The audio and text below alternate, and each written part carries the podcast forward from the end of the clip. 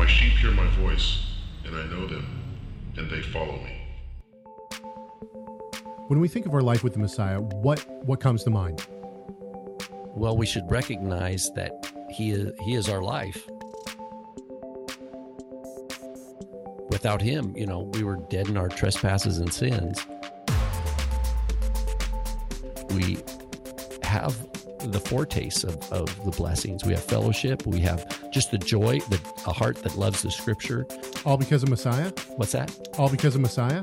All because of Messiah. Yeshua, Messiah, King of Kings, Lord of Lords, yo.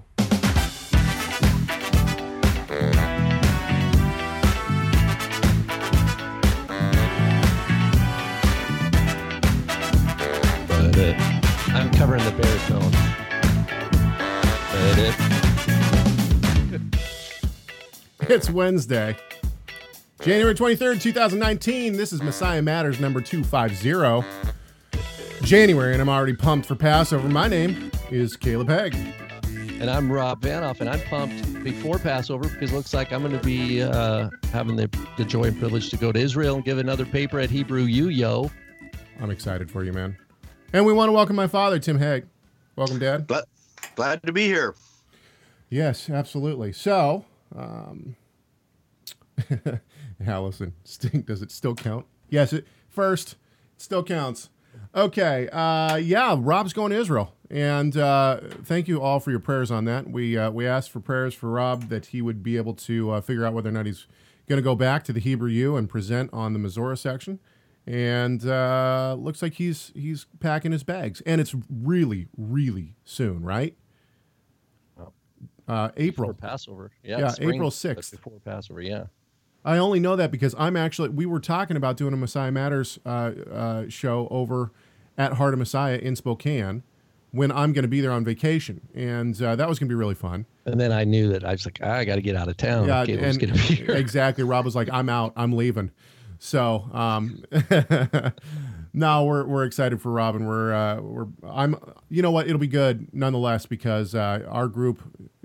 We, we I think I already mentioned this. We decided to go on vacation and uh, we started asking a couple of friends, "Hey, we're going to be in Idaho. Do you want to come? Do you want to come?"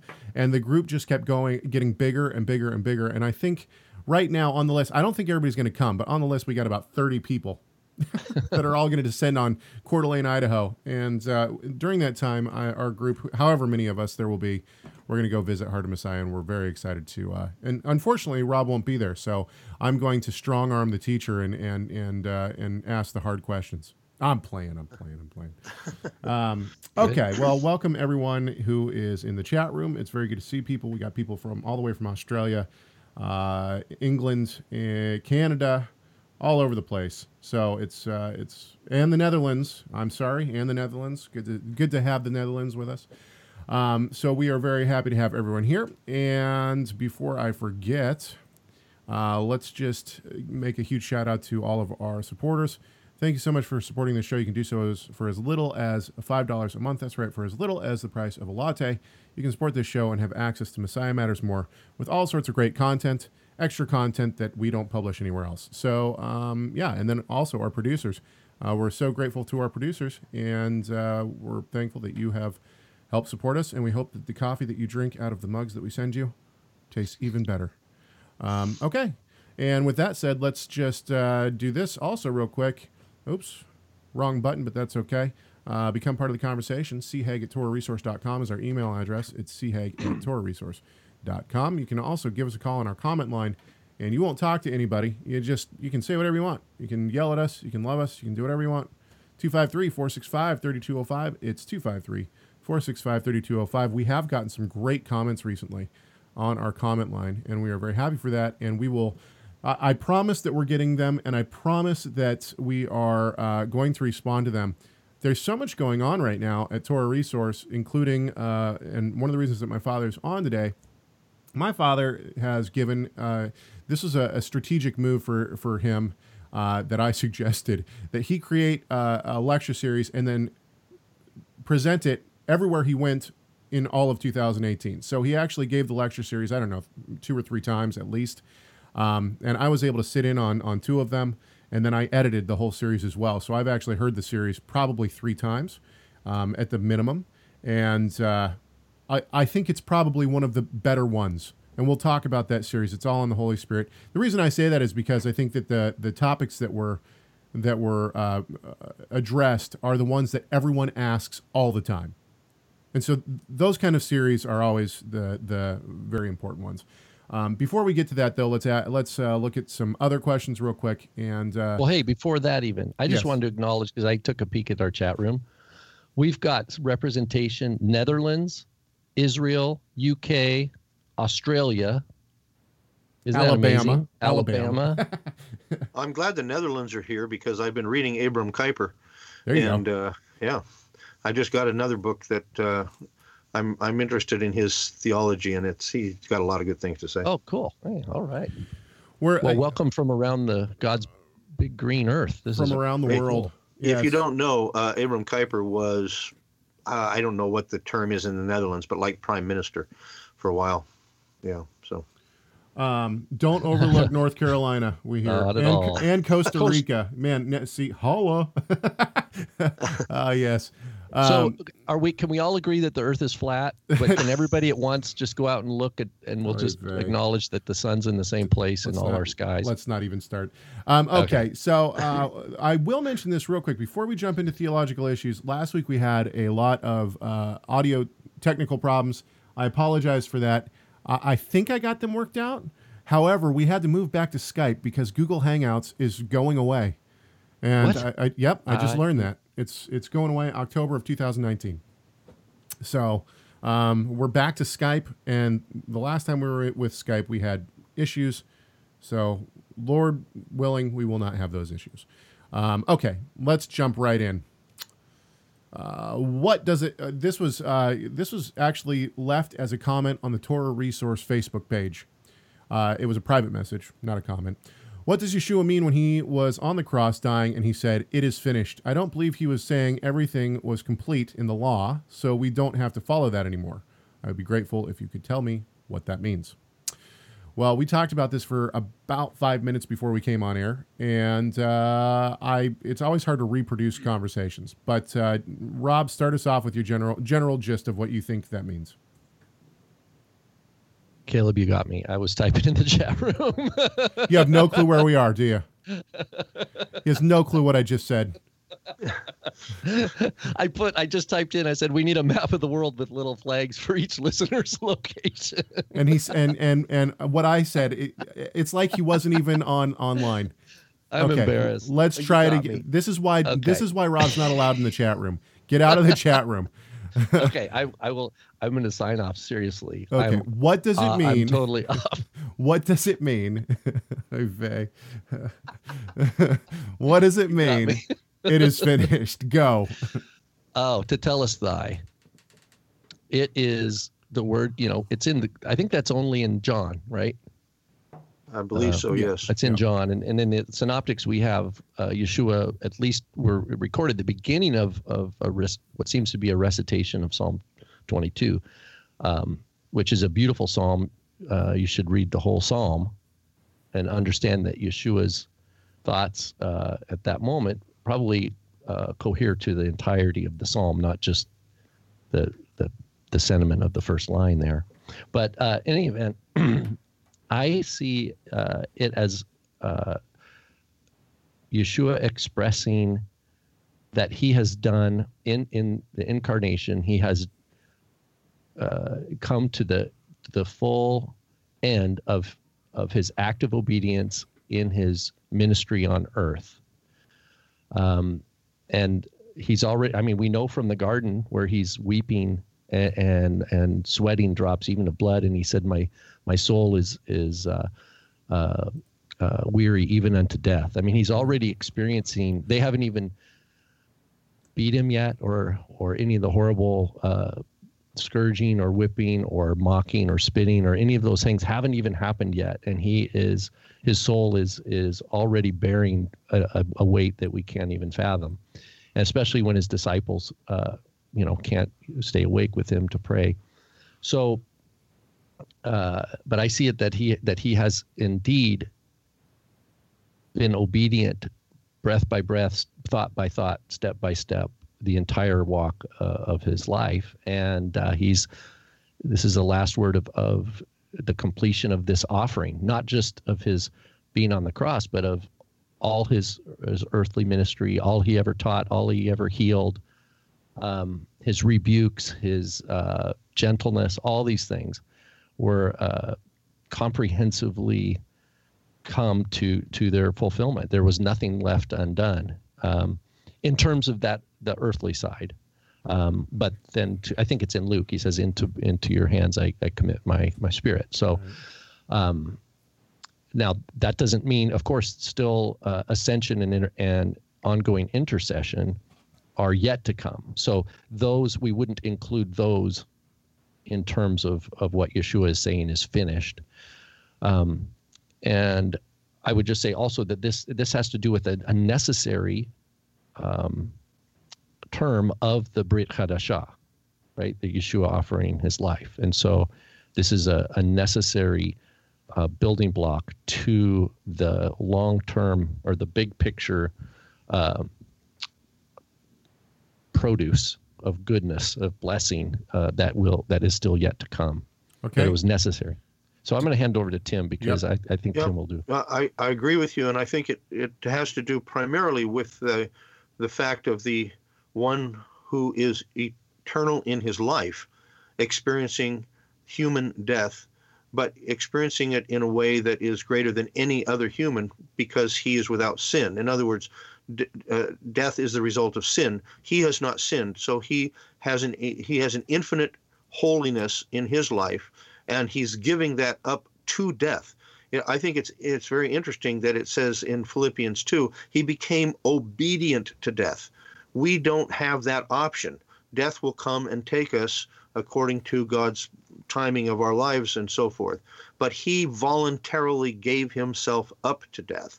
And so uh, I think I think it's interesting too that we discover in um, Greek literature that uh, at least as best I can tell that in the uh, in the Olympic races when a race when the uh, runner came across the finish line came into the city and came across the finish line he also yelled tetelestai the same thing that Yeshua did. In other words the race that Yeshua was in was the giving of his life.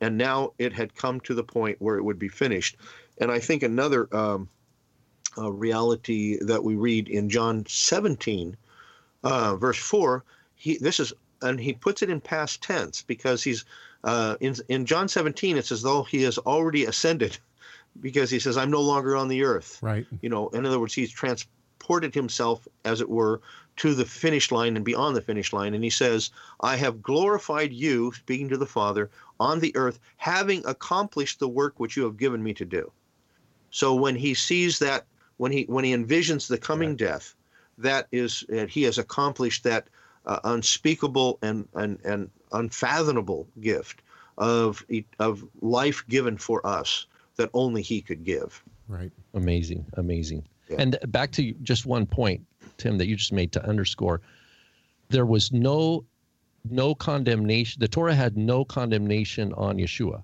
On everybody else, it does. We are under the condemnation unless we are unless we participate by by Yeshua's grace in His resurrection life.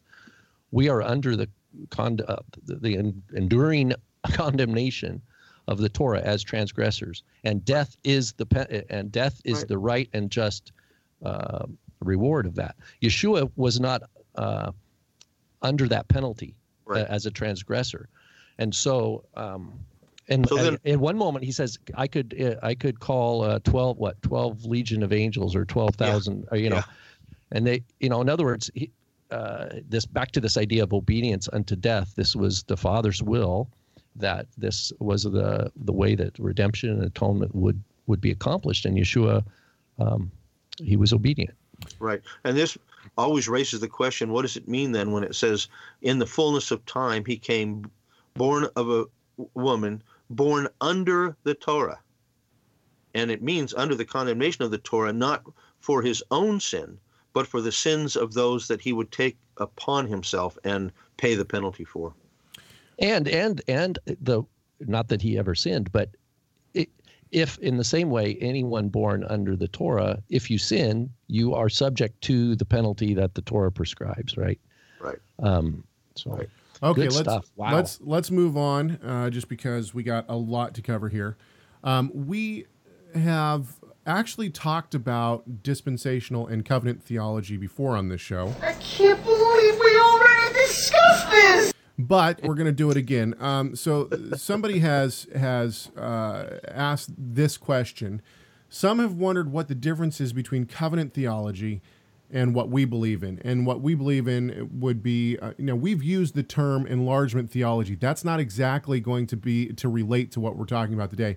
When it comes to the covenants and the way that we, that we at Torah Resource see the covenants, it's much more of what would be termed promise theology, which was put forth by Walter Kaiser. Now, Kaiser, um, for those who are aware of Kaiser and uh, his one, I mean, he's a fantastic scholar and a, a wonderful just a wonderful human being in general. He's he's a lot of fun to talk to and listen to. Um, with that said, Kaiser believes in something that we certainly reject called built-in obsolescence. I'll let my dad talk a little bit about that. So for now, I'm going to throw this question to my father.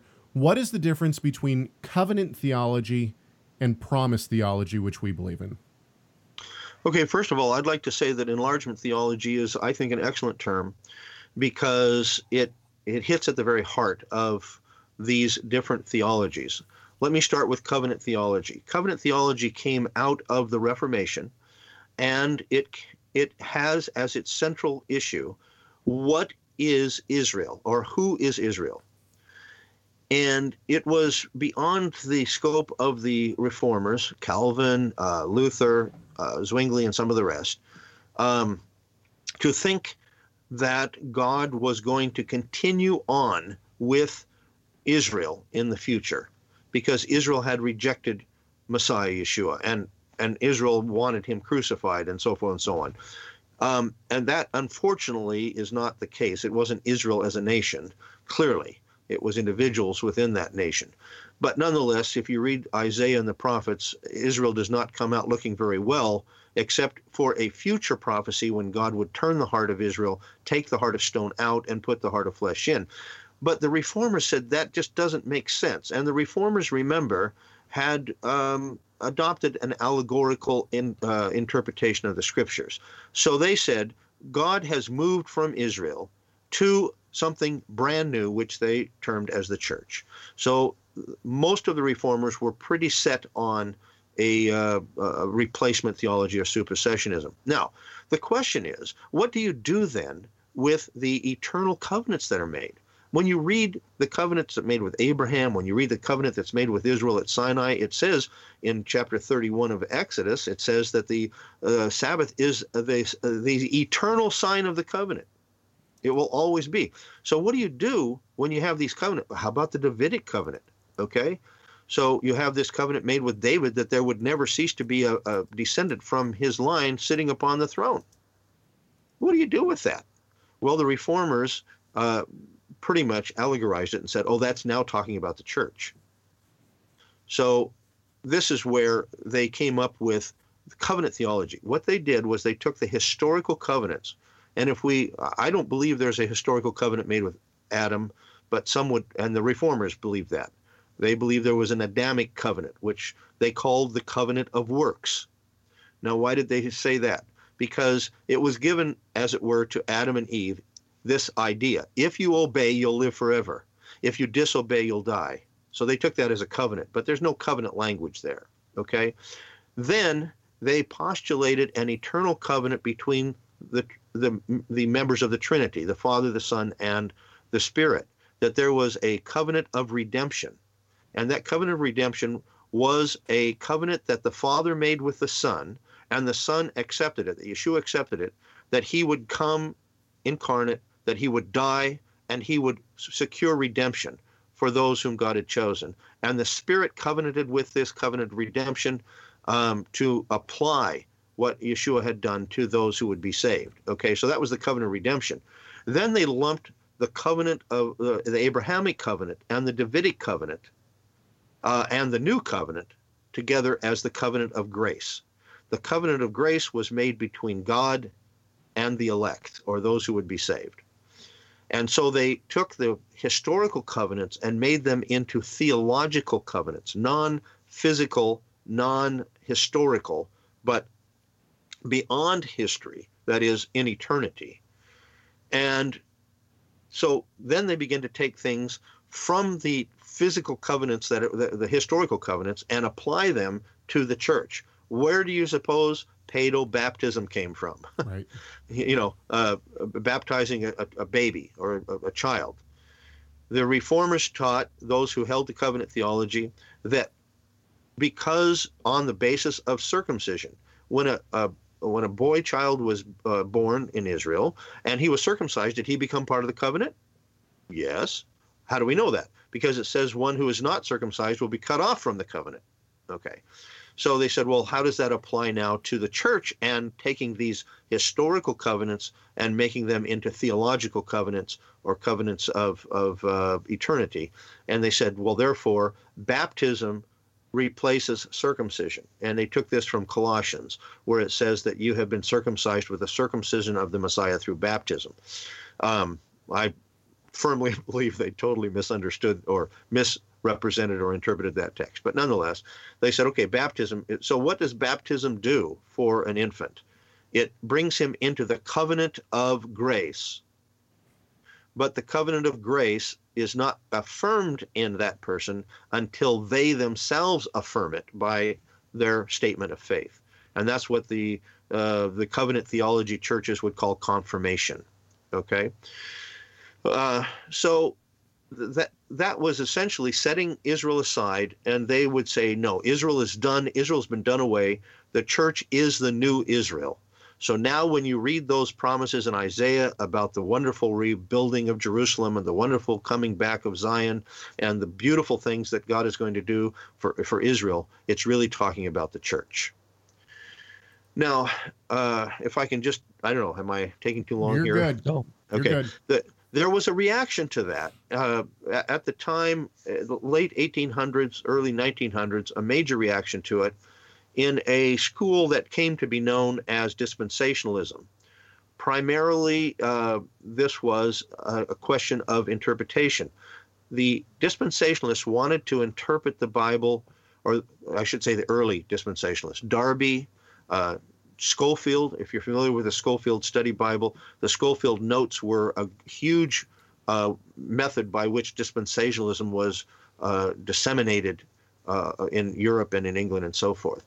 Um, they said, wait a minute, you, you can't just allegorize. If you allegorize these uh, historical covenants, then what right do we have not, you know, to try to take the historical facts of, of Yeshua, of Jesus, and others? We uh, are we supposed to allegorize those too? So they were set against allegorization of the of the Bible. And by the way, Dallas Theological Seminary became a hallmark for this new movement of dispensationalism.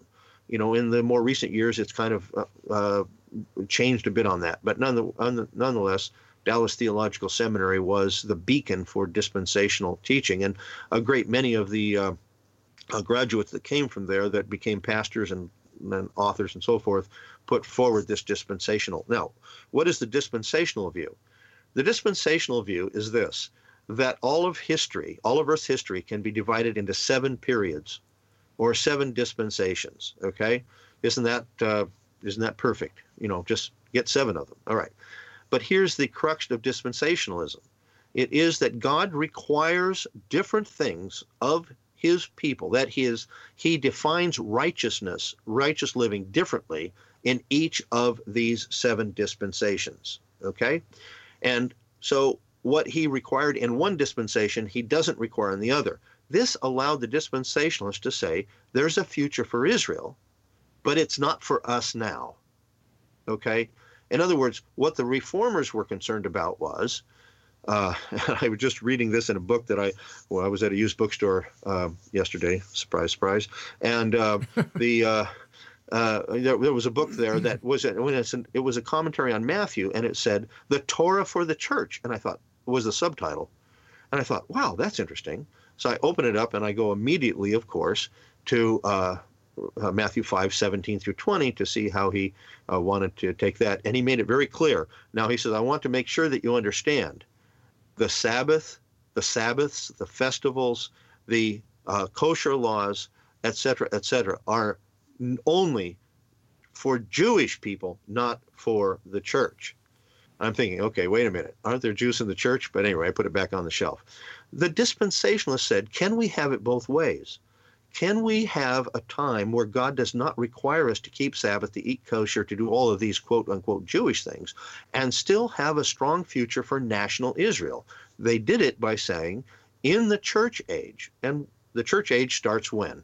It starts at Acts 2, Pentecost, okay, the giving of the Spirit. And when does it end? At the rapture when the church is taken out of the world and the millennium or wh- however they, you want to say it starts starts up.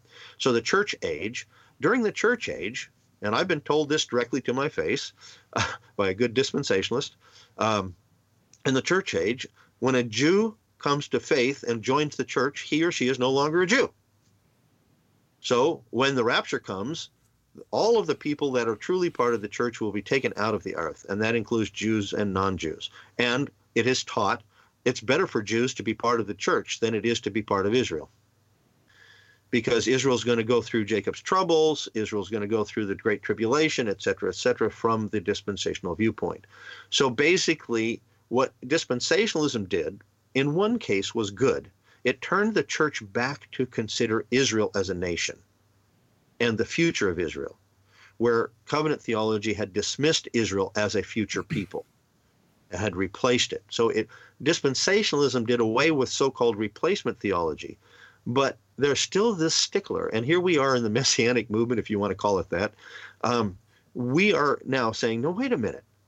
Why do you have to set those things aside? Why can't we participate and shouldn't we participate? So, do we see a future for Israel? Yes. Do we see that everyone who is of uh, born again from above should be have a heart that says, "Lord, I want to obey what you have given me by way of commandments," and that that those commandments are given to us in all of the scriptures, not just you know the latter half or the latter third. And so, when you say enlargement theology, I think it's right. In other words, we're not saying that Jews become non-Jews when they accept Yeshua we're not saying that non-Jews become Jews when they accept Yeshua. What we're saying is is that God, in His putting together the ecclesia through the death of Yeshua, uh, he, Yeshua said, "I will build my ecclesia, and the gates of hell, Hades, will not even prevail against it." Which, on a side, should tell us that the gates of hell would like to prevail against it, but won't. Uh, and so, what is that? It is this. It is the com- completing the fulfilling, can we say, the enlarging of the promise made to Abraham. In your seed, that we know that's Yeshua, right? Because in Galatians, Paul makes a nice little midrash on that. The word zerah in the Hebrew is always singular, except for one time I know for sure, and I think there's two. Uh, it's plural. But why is it always singular? Because it is collective, okay? But Paul makes a nice little uh, midrash on that, if we can say it. He says he doesn't say as to seeds, meaning plural, but he says as to seed, that is the Messiah. In the Messiah, the promise to Abraham is fulfilled. And what is that promise? In your seed, in Yeshua, all the nations, and in other places, all the families of the earth will be blessed. That's enlargement. And what is it when the families of the earth are blessed? It is this that we come to live in a way more and more as God intends, which means what? We obey his commandments. What does John say in his first epistle? What is sin? Sin is lawlessness. so uh, the Sabbath is that continual mark of the covenant or symbol of the covenant, seal of the covenant that is eternal, that God has made with Israel and with all those with the, the remnant of Israel, I must say, that it is the believing remnant of Israel and all those that would be grafted into this, so that even, and this is the, I'm, I'm finish here, this is the amazing thing. In chapter 3 of Ephesians, you can tell that we've been in Ephesians for our Wednesday night studies, but in Ephesians, it, it indicates that those, the heavenly realm, is not given information. They don't know what's coming next we think that they know far more than we do. You know how they find out what God is doing? By watching us. So it says, so that in in the ecclesia, even the heavenly realm will know, will understand, will give glory to God for for what he's doing. And what is he doing? He's completing his promise to Abraham that in your seed all the nations of the earth shall be blessed. That's the promise.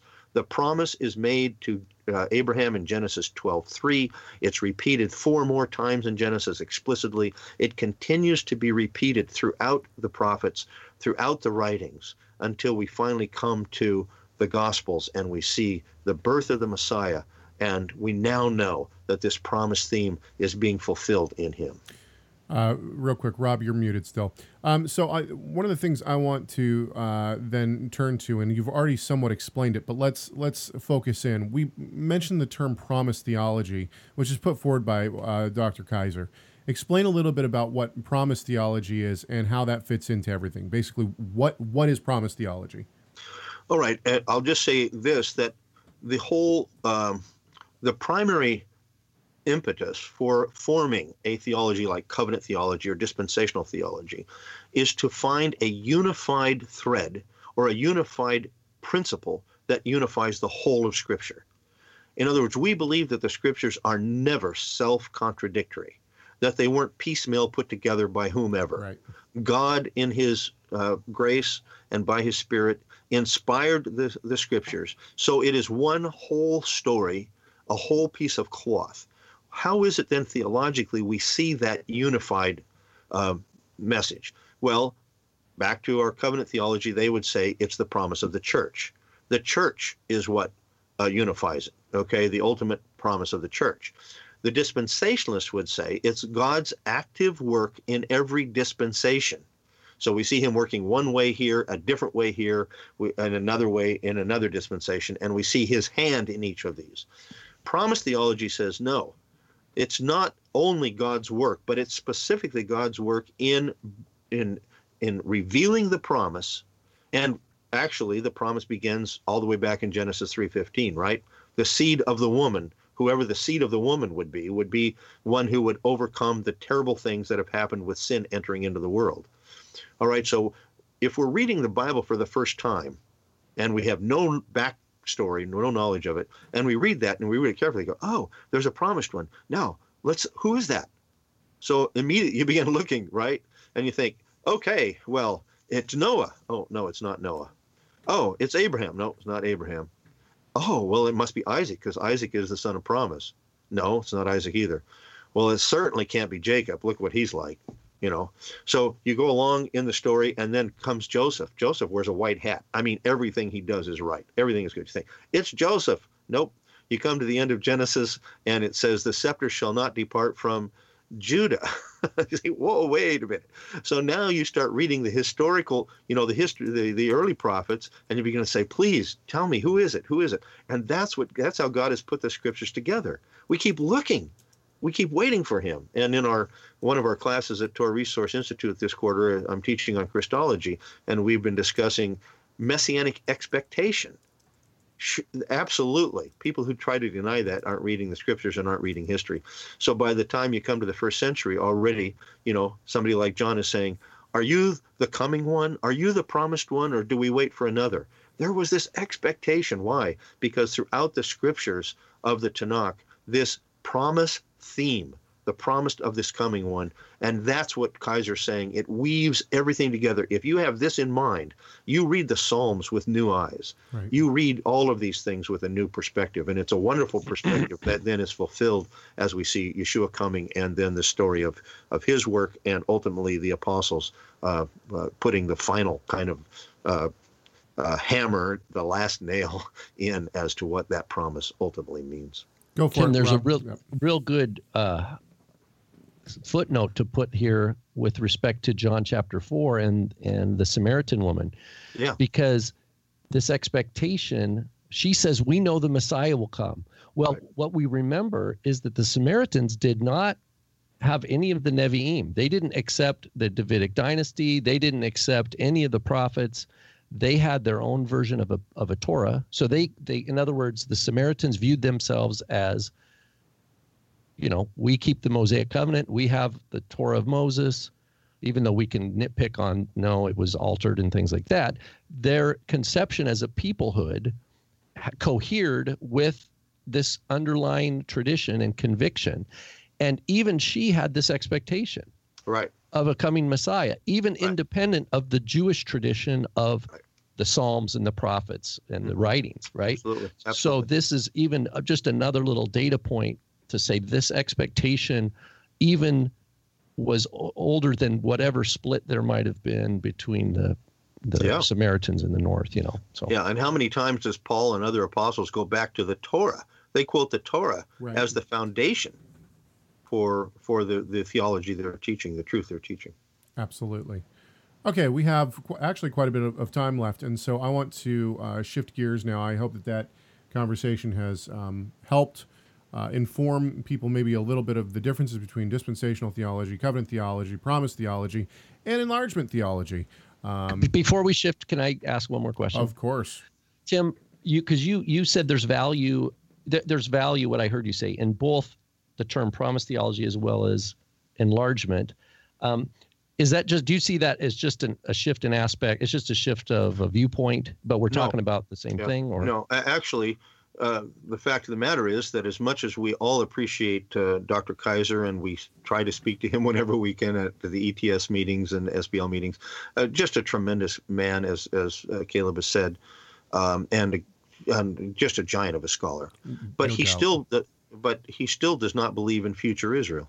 He does not. His promise theology does not lead him to say there's a coming time when the nation of Israel is going to be the Spirit's going to be poured out upon the nation, upon the people, the descendants of Jacob, however you want to determine that, and uh, So- so, forth. And and but enlargement theology sees that I, I, enlargement. I, I, Yeah. I might I might disagree with that just in the case that you know when I when I talked to Kaiser after his um, after his uh, lecture this past ETS and and actually he presented on something that you present on in your uh, in your uh, uh, teaching on the Holy Spirit. Uh, he said the new covenant is not for the church. The new covenant is for Israel. God never made the new covenant with the church. So this leads me the the biggest problem I see with with Kaiser's theology is that he believes in built-in obsolescence. That is that there are there are built-in triggers to stop certain commandments like Sabbath, like kosher laws, um, and we see that within. He thinks that we see that within the apostolic scriptures, um, but I I think he has major problems with that. Yeah. Well, uh, my conversation with him, not recently, but in past years, it seemed to me that what he was saying is clearly the new covenant is with the house of Judah and the house of Israel. Okay. But he takes that to mean the in, the ingathering of those people into the church.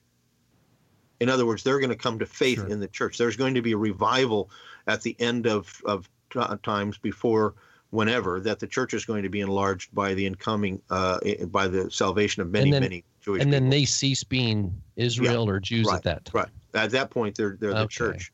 So, Hmm. but enlargement theology, as we have uh, coined it, simply means that the and it's all built on the olive tree metaphor, right? Right. The olive tree is Israel, that is the remnant of Israel. Those unbelieving natural branches can be broken off. Now they can be grafted back in. So just because they're unbelieving at this time doesn't mean they may not be believing uh, in, in the future. Uh, so, but the wild branches are grafted in, and the wild branches are grafted in and remain in through faith, even as the remnant of Israel. So, in a way, the olive tree is a picture of the true remnant uh, or the true people of God, both those who are descendants of Jacob and those who are from the nations. It's the promise to Abraham again. And that's why I take the root to be the Abrahamic promise. In other words, it's God working his sovereign plan to bring, to bless all the nations of the earth. And so we see this as one people, not as, uh, you know, a different, you know, uh, people or somehow a shift or a change in our identity in terms of the all nations of the earth. If all nations of the earth are not represented, God is not keeping his promise. So that's the that's the sticking point for all of these theologies. And frankly, it's the sticking point why we've all experienced this. I, I know I have and my wife has, uh, our children have, and that is, you know, when you begin to walk in the ways of Torah, you have family members with good intentions saying you're going back under the law. You don't have to do that. You don't, you know, by it's by faith. It's not by keeping the Sabbath. And we try to explain this. So the sticking point is when you begin to keep Torah, people look at you like something's wrong. Why? Well, because it identifies us together as one people, and uh, theologies have been uh, you know morphed for hundreds of years, thousands of years actually. Um, so at any rate, yeah. With such a discussion of, of Dr. Kaiser, I feel like we should uh, at least play a, a, clip from him. I think that view is headed for a deep mischief. Okay, let's move on. Um, and uh, I love Dr. Kaiser. What was that? Do you remember your question, Caleb? I don't, and I, I could go back and listen to it. It's uh, we have all of our uh, interviews, and I interviewed Dr. Kaiser in San Diego uh, several years ago, and uh, that's where that quote comes from. And uh, um, I, I need to go back and listen to that interview. It's been so long, I, I don't even remember what I asked him. I think that was in 2014, um, so it's been a while. Okay, um, 253 465 3205. It's 253 465 3205. Give us a call and leave a comment on our comment line. You can also shoot us an email, chegg at torahresource.com. That's C H E G G at torahresource.com. Don't forget to subscribe to our YouTube channel. Let's move on. My father has, oh, when I say let's move on, let's actually Yes, there we go. Okay, um, my father has put together a lecture series which he uh, which he presented at, at several different places uh, in 2018. Uh, one of those was uh, Torah Resource Institute Family Camp. We went to Ontario and uh, he gave all five lectures. Um, he did uh, one of the lectures both in Colorado Springs and in Denver, Colorado. Um, and before we jump into uh, this series and kind of what your goal was, I'll ask you a couple questions about this series.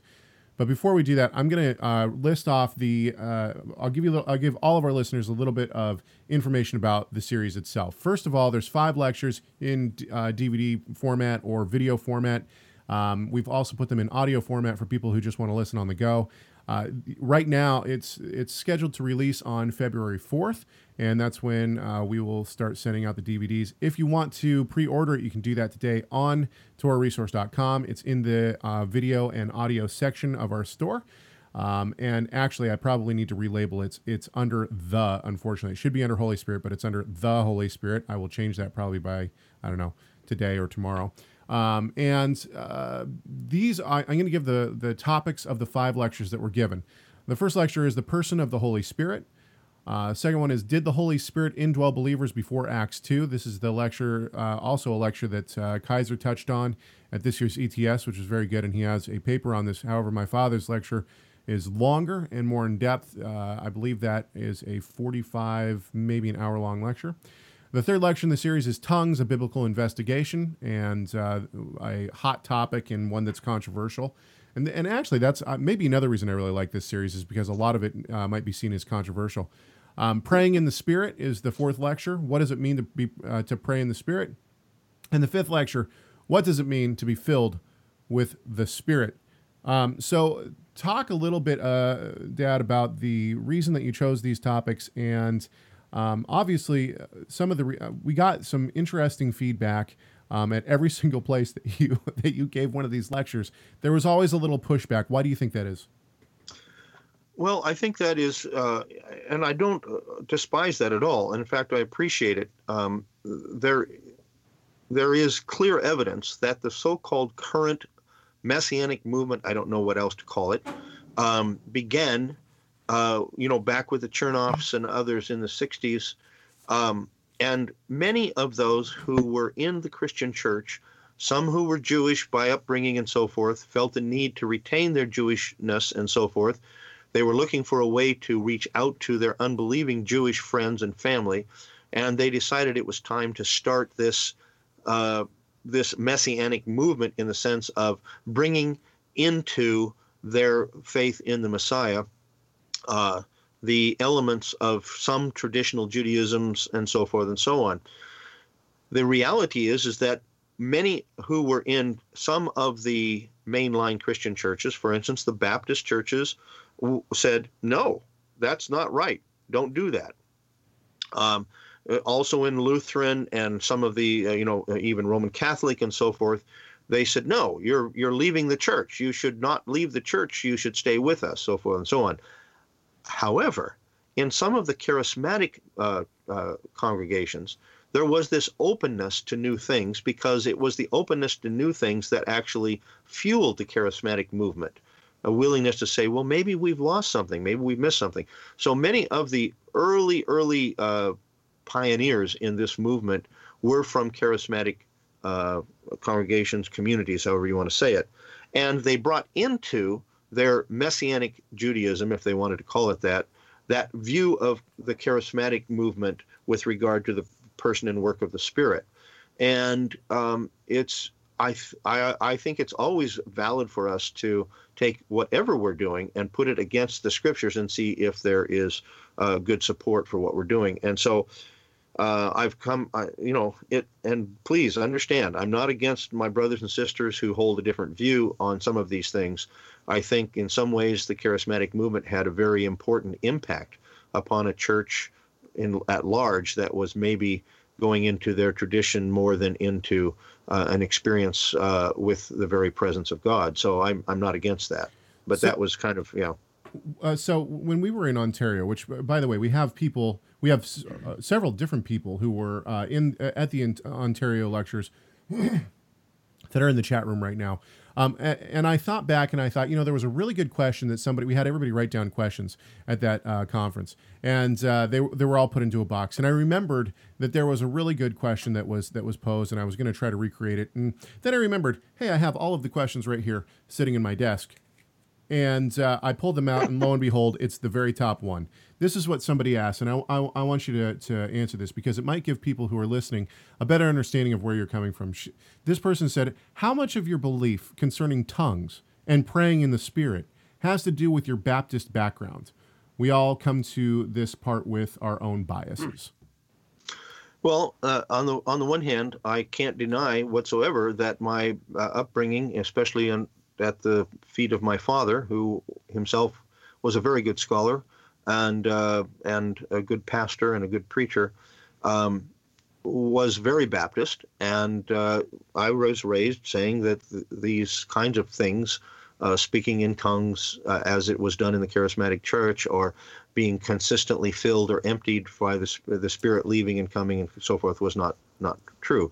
So I came into my college years with that. But even in college, I was confronted with good friends who were from the charismatic uh, viewpoint, and they had a lot of uh, experience in things that they could say, How can you deny this? This happened to me, so forth and so on.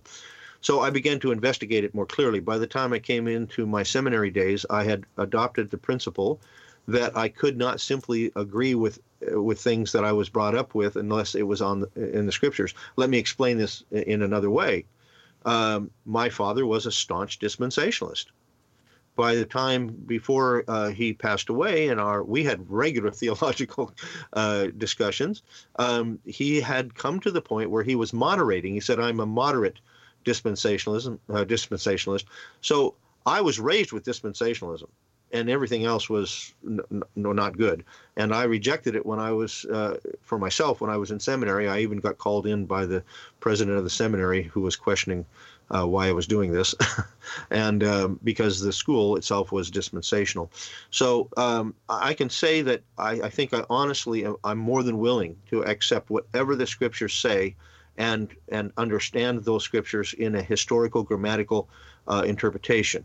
And if the scriptures say this is what God wants, I want it too. So I'm trying to my level best to come to this uh, somewhat controversial issues uh, based upon what I find in the scriptures. Good. Okay. Well, we could go a lot of different ways. Let's see here. We have somebody who says, Are my comments being ignored? well, let's see. Um, if Yeshua has to explain from the law and uh, the prophets and the Psalms to a couple of his disciples, isn't the same understanding needed now? Okay. Well, I think that we have hindsight and we have the uh, apostolic scriptures, right? I mean, one of the one of the big points for me is that Yeshua comes, and we see this. I, I've my headspace has been a lot in Acts recently, and so um, I, I see this uh, particularly in Peter's uh, in Peter's speeches. Right at the end of, of Peter's speech in, in Acts three. Sorry, I'll take this for a second. in the end in the uh, end of, of Acts three, Peter says heaven had to had to uh, receive him until the time when uh, all when uh, of repentance comes, right? I think I'm- Refreshing. refreshing. I'm, yeah, Refreshing, yeah. and Some and uh, so I see this clearly as Peter has now understood the prophecies as he did not before. Right? It's Peter that Yeshua says, "Get behind me, Satan." Why does he say that? Because Peter doesn't understand what, what the, the goal of the Messiah at that point is. Now, after uh, the Messiah rises and he explains to the men, the men uh, in uh, on the road to Emmaus, and just a sec, I froze up and I'm not sure why. Um, uh, when he when he uh, appears the ro- uh, to the folks on the road to Emmaus, he describe he explains himself from the from the Tanakh and the and the Torah and uh, all the prophecies that are coming. And I think that, that clearly, by the time we get to Acts, Peter has an, a very strong grasp of this. In his first, well, uh, it's technically his second speech. In his first speech to those uh, who are not believers, he uh, he brings forth the prophecy of Joel. He talks about Isaiah. Right, he's now walking through the prophecies, and he brings in the Psalms. And then in his second speech, when he's in the portico of, Sol- uh, uh, of Solomon, after he's uh, after he's healed the the uh, crippled, he once again goes to the scripture. He brings out Moses. He brings out the servant greater than Moses. He goes to the uh, to the Abrahamic covenant and to Abraham. So clearly, by this point, th- those who are writing the apostolic scriptures have a clear understanding of the prophecies and what has come about in in regards to the Messiah Yeshua. So I think that we have a leg up as opposed to the people in the first century. Edward, I hope that that, uh, that answers your question. Well, and the, the, even the apostolic scriptures would indicate that that uh, they were giving the the divine completion of this revelation, and uh, uh, I'm not saying at all. We're not saying at all that we're not led individually by the Spirit of God in our personal lives. Absolutely, we are. But how do we know that it's the Spirit of God leading us? when it's in concert with the scriptures. Right. Right. Okay. In I other have... words, let, let me just say, the last what I mean by that is, you know, let's say for instance, I'm seeking to know whether the Lord wants me to um, uh, buy, a, you know, to purchase a house to live in or to rent, whatever. I'm looking for the Spirit's leading in that. It, we're not going to find anywhere in the Bible where it says, Tim, uh, buy the house. But what we're going to find are principles that basically say, these are the principles you should be guided by. Now, if all of these principles you can say yes to, uh, this this is what I'm doing, how I'm doing it, and so forth and so on, and it's wise. I've gotten counsel from others, and they say, yeah, I think it's it's a good thing to do. Then I can trust that that's the Spirit of God leading me to do this in accordance with what uh, the principles that He's given us in His Word. Um, okay, uh, Rob, do you have anything to add? I would just say on that last point, Tim, uh, not that just a, a, specific instance of hermeneut biblical hermeneutics, yeah. right? How we interpret the scripture, and the Lord the Lord wants us to grow as disciples, right? So even though our, our righteousness doesn't increase, right? Our, we we yeah. have the we have Messiah's righteousness. However, John 15, you mentioned John 17 earlier. John 15, Yeshua says we will get pruned and that's that involves the correction the instruction the things that we need individually so right. that we would be more fruitful so right. we're not just it's not that okay i'm righteous because i'm in messiah and now boom i'm just this static thing no i'm a live the again again yeshua is using uh, the vocabulary of life Right. right. even the seed of abraham right is this idea of a, something that grows and bears fruit and how I look at hermeneutics, how we read and, and pray. We trust the Ruach to guide us in truth according to Yeshua's promise, etc. And we get the wisdom from others. We know when the Lord corrects us. All these are God's guidance. His his that is the good shepherd in operation as we grow and we stand stronger. To him who has more will be given, right? And then we'll we'll understand um, that we're standing by faith like in Romans 5, it says again, you know, we we we rejoice in the hope of the glory of God, but we also rejoice in these trials. Right. Why? Why would we why would we boast and rejoice in trials? Because if you're if you're really in Messiah, you understand that this trial, as James puts it in chapter 1, count it all joy, is because it's going to it's going to help me with perseverance, hupomone, right, or or uh, uh, patience, or long. You know, that's I, I think yeah. perseverance is my favorite way of of translating hupomone.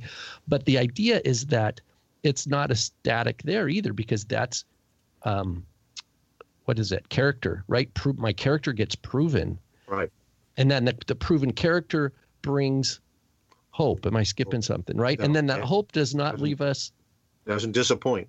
doesn't disappoint. Why? Because of the, the love of the God of love of God is in our hearts by the Spirit that's given us. In other words, it reaffirms who we are in Messiah. It reaffirms every word of the Scripture. It reaffirms who Yeshua is again and again, and we see more of His glory. We see more of our inability to do anything apart from Him, and so we cling all the more to Him and flee from sin. And we grow in discernment and wisdom and joy and love and grace and you know all the all the fruits of the spirit. And so this is a back to maybe the enlargement uh, language. This is this. There's a growth here, and and hermeneutics is these principles that I what I hear. This is my own translation of what Tim you were talking about. Is is this is the uh, the space in which God does these things. He prunes us and encourages us and nourishes us and strengthens us and corrects us when we need it. Right. Well, let me Um, make boy, if, if he didn't correct us, boy, if he did, we have to depend that he will correct us when Right. we need the correction, because it, we would be like bastards. We would be like children without parents uh, if he didn't. And so we depend on that loving correction, even when it hurts uh, for a moment. We rejoice because it's like, Lord, we don't want to be involved in anything but what is going to contribute to our work for your kingdom. Right, and I just have to say this about your repeating hermeneutics. This might prob this will probably bring up other kinds of things. There is no deeper meaning in the scriptures. There is plenty of deeper application, but the scriptures are to be read and understood in their historical grammatical method. Meaning what? That the writer's meaning is carried along by his words and we need to find the author's meaning. Don't look for a deeper meaning. Look for the meaning and then ask the Spirit of God to help you make application of that Good. meaning into your life. Good. That I'm glad. I'm glad you said that because that's I, what I'm talking about is the realm of application, Right. not in, exactly. specifically in the realm of, of Yep, hermeneutics. yep, yep. So when we were in Ontario, we actually said, and I should have thought of this um, before we came on air, but we actually said that we were going to answer some of these questions. We got a lot of really good ones here, and as I'm looking through them, I'm thinking, man, these are ones that that we could. I mean, we could have a whole show just answering these questions. We probably have two whole shows just answering these questions. Let's look at a couple of these, and then uh, I think. We'll save at least one of the really good ones for Messiah Matters More, which we'll have to record either later today or tomorrow. And uh, that'll probably be what the, the question that we'll probably try to address in Messiah Matters More is what is the language of angels? So that's that's a that's a little taste of what's to come for our supporters. Um, That's easy. no, no, no, no, no. You're not allowed. You can't. No, you can't. You can't. For now, let's let's go to this. Second John 1:10. I will read it here in a second. How does a believer practice this? Second John 1:10 says, "If anyone comes to you and does not bring this teaching, do not receive him into your house or give him any greeting." And now, my father, for those who do not know, has a full commentary on the Johannine epistles. And uh, so uh, he has written on this before, and you can uh, you can go and and uh, and and check it out. Uh, it's online. You can buy it right now. Um, but how would you respond to this? What is the uh, how does a believer practice this? Well, the context is clearly one of where the local community is being disrupted by people who have left the community and are seeking to get others to leave as well. And they're doing so with false teaching. They're deceiving people. And so it's not talking about just an unbeliever. It says in verse 7 For many deceivers have gone out into the world, those who do not acknowledge Yeshua Messiah as coming in the flesh. This is the deceiver and the anti Messiah. Watch yourselves that you do not lose what we have accomplished, but that you may receive a full reward.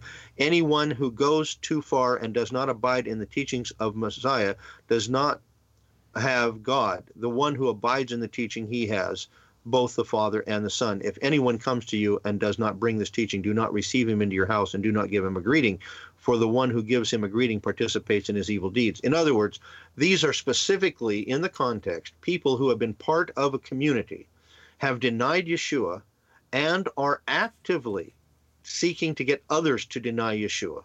Okay?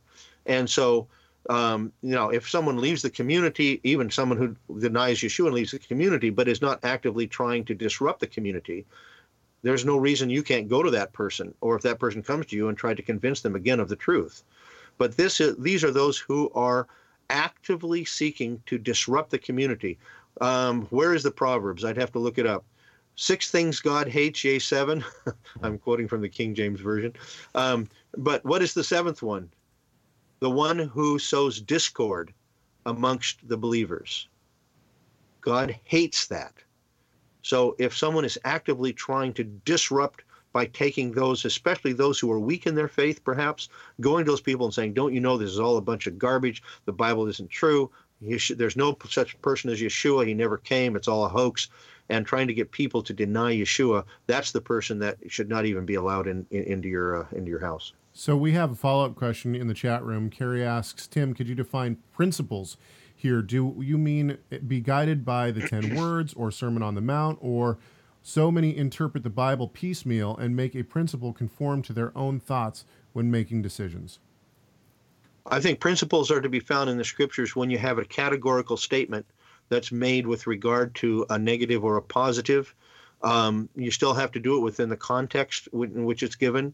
But um, if if Yeshua says uh, or someone says, "Don't let any unwholesome word proceed from your mouth," that's a principle. Okay, and that means okay, I have to watch my what I say and how I say it, when I say it, and so forth. I have to act in wisdom.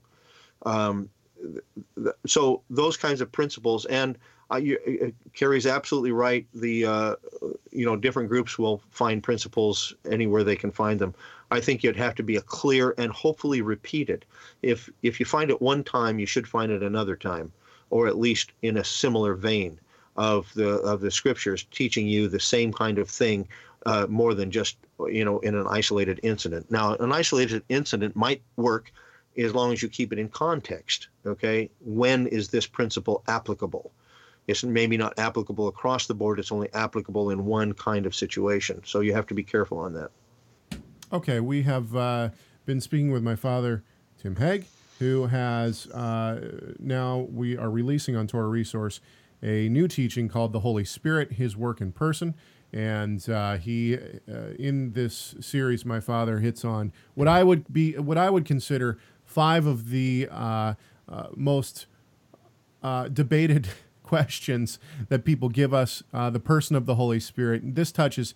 This one was hard hitting because it touches on what uh, many in the many many I shouldn't say many within the mess uh, some within the Hebrew roots and messianic movement have uh, rejected uh, the doctrine of the Trinity and or the the personage of the Holy Spirit, and that's what the first lecture addresses. So in the very first lecture, he goes to a very hard hitting and uh, controversial topic, and then uh, moves on to other extremely poignant conversations that are going on right now within the uh, Hebrew Roots Messianic and Torah movement. I'd like to thank my father for spending an hour with us. I know that his time is uh, much more valuable than mine and or Rob's for that matter, and so we uh, appreciate you coming on. And we hope that uh, this has been good for everyone listening. Thank you, everyone in the chat room. I would encourage everyone to be a part of this conversation. Give us a, uh, shoot us an email or uh, call our comment line. You can call us 253 465 3205. It's 253 465 3205.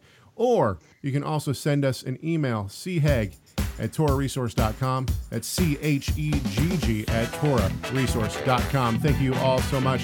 We'll see you next week. We hope that this conversation did one thing, and that is to glorify our great God and Savior, Yeshua the Messiah. Why? Because Messiah matters.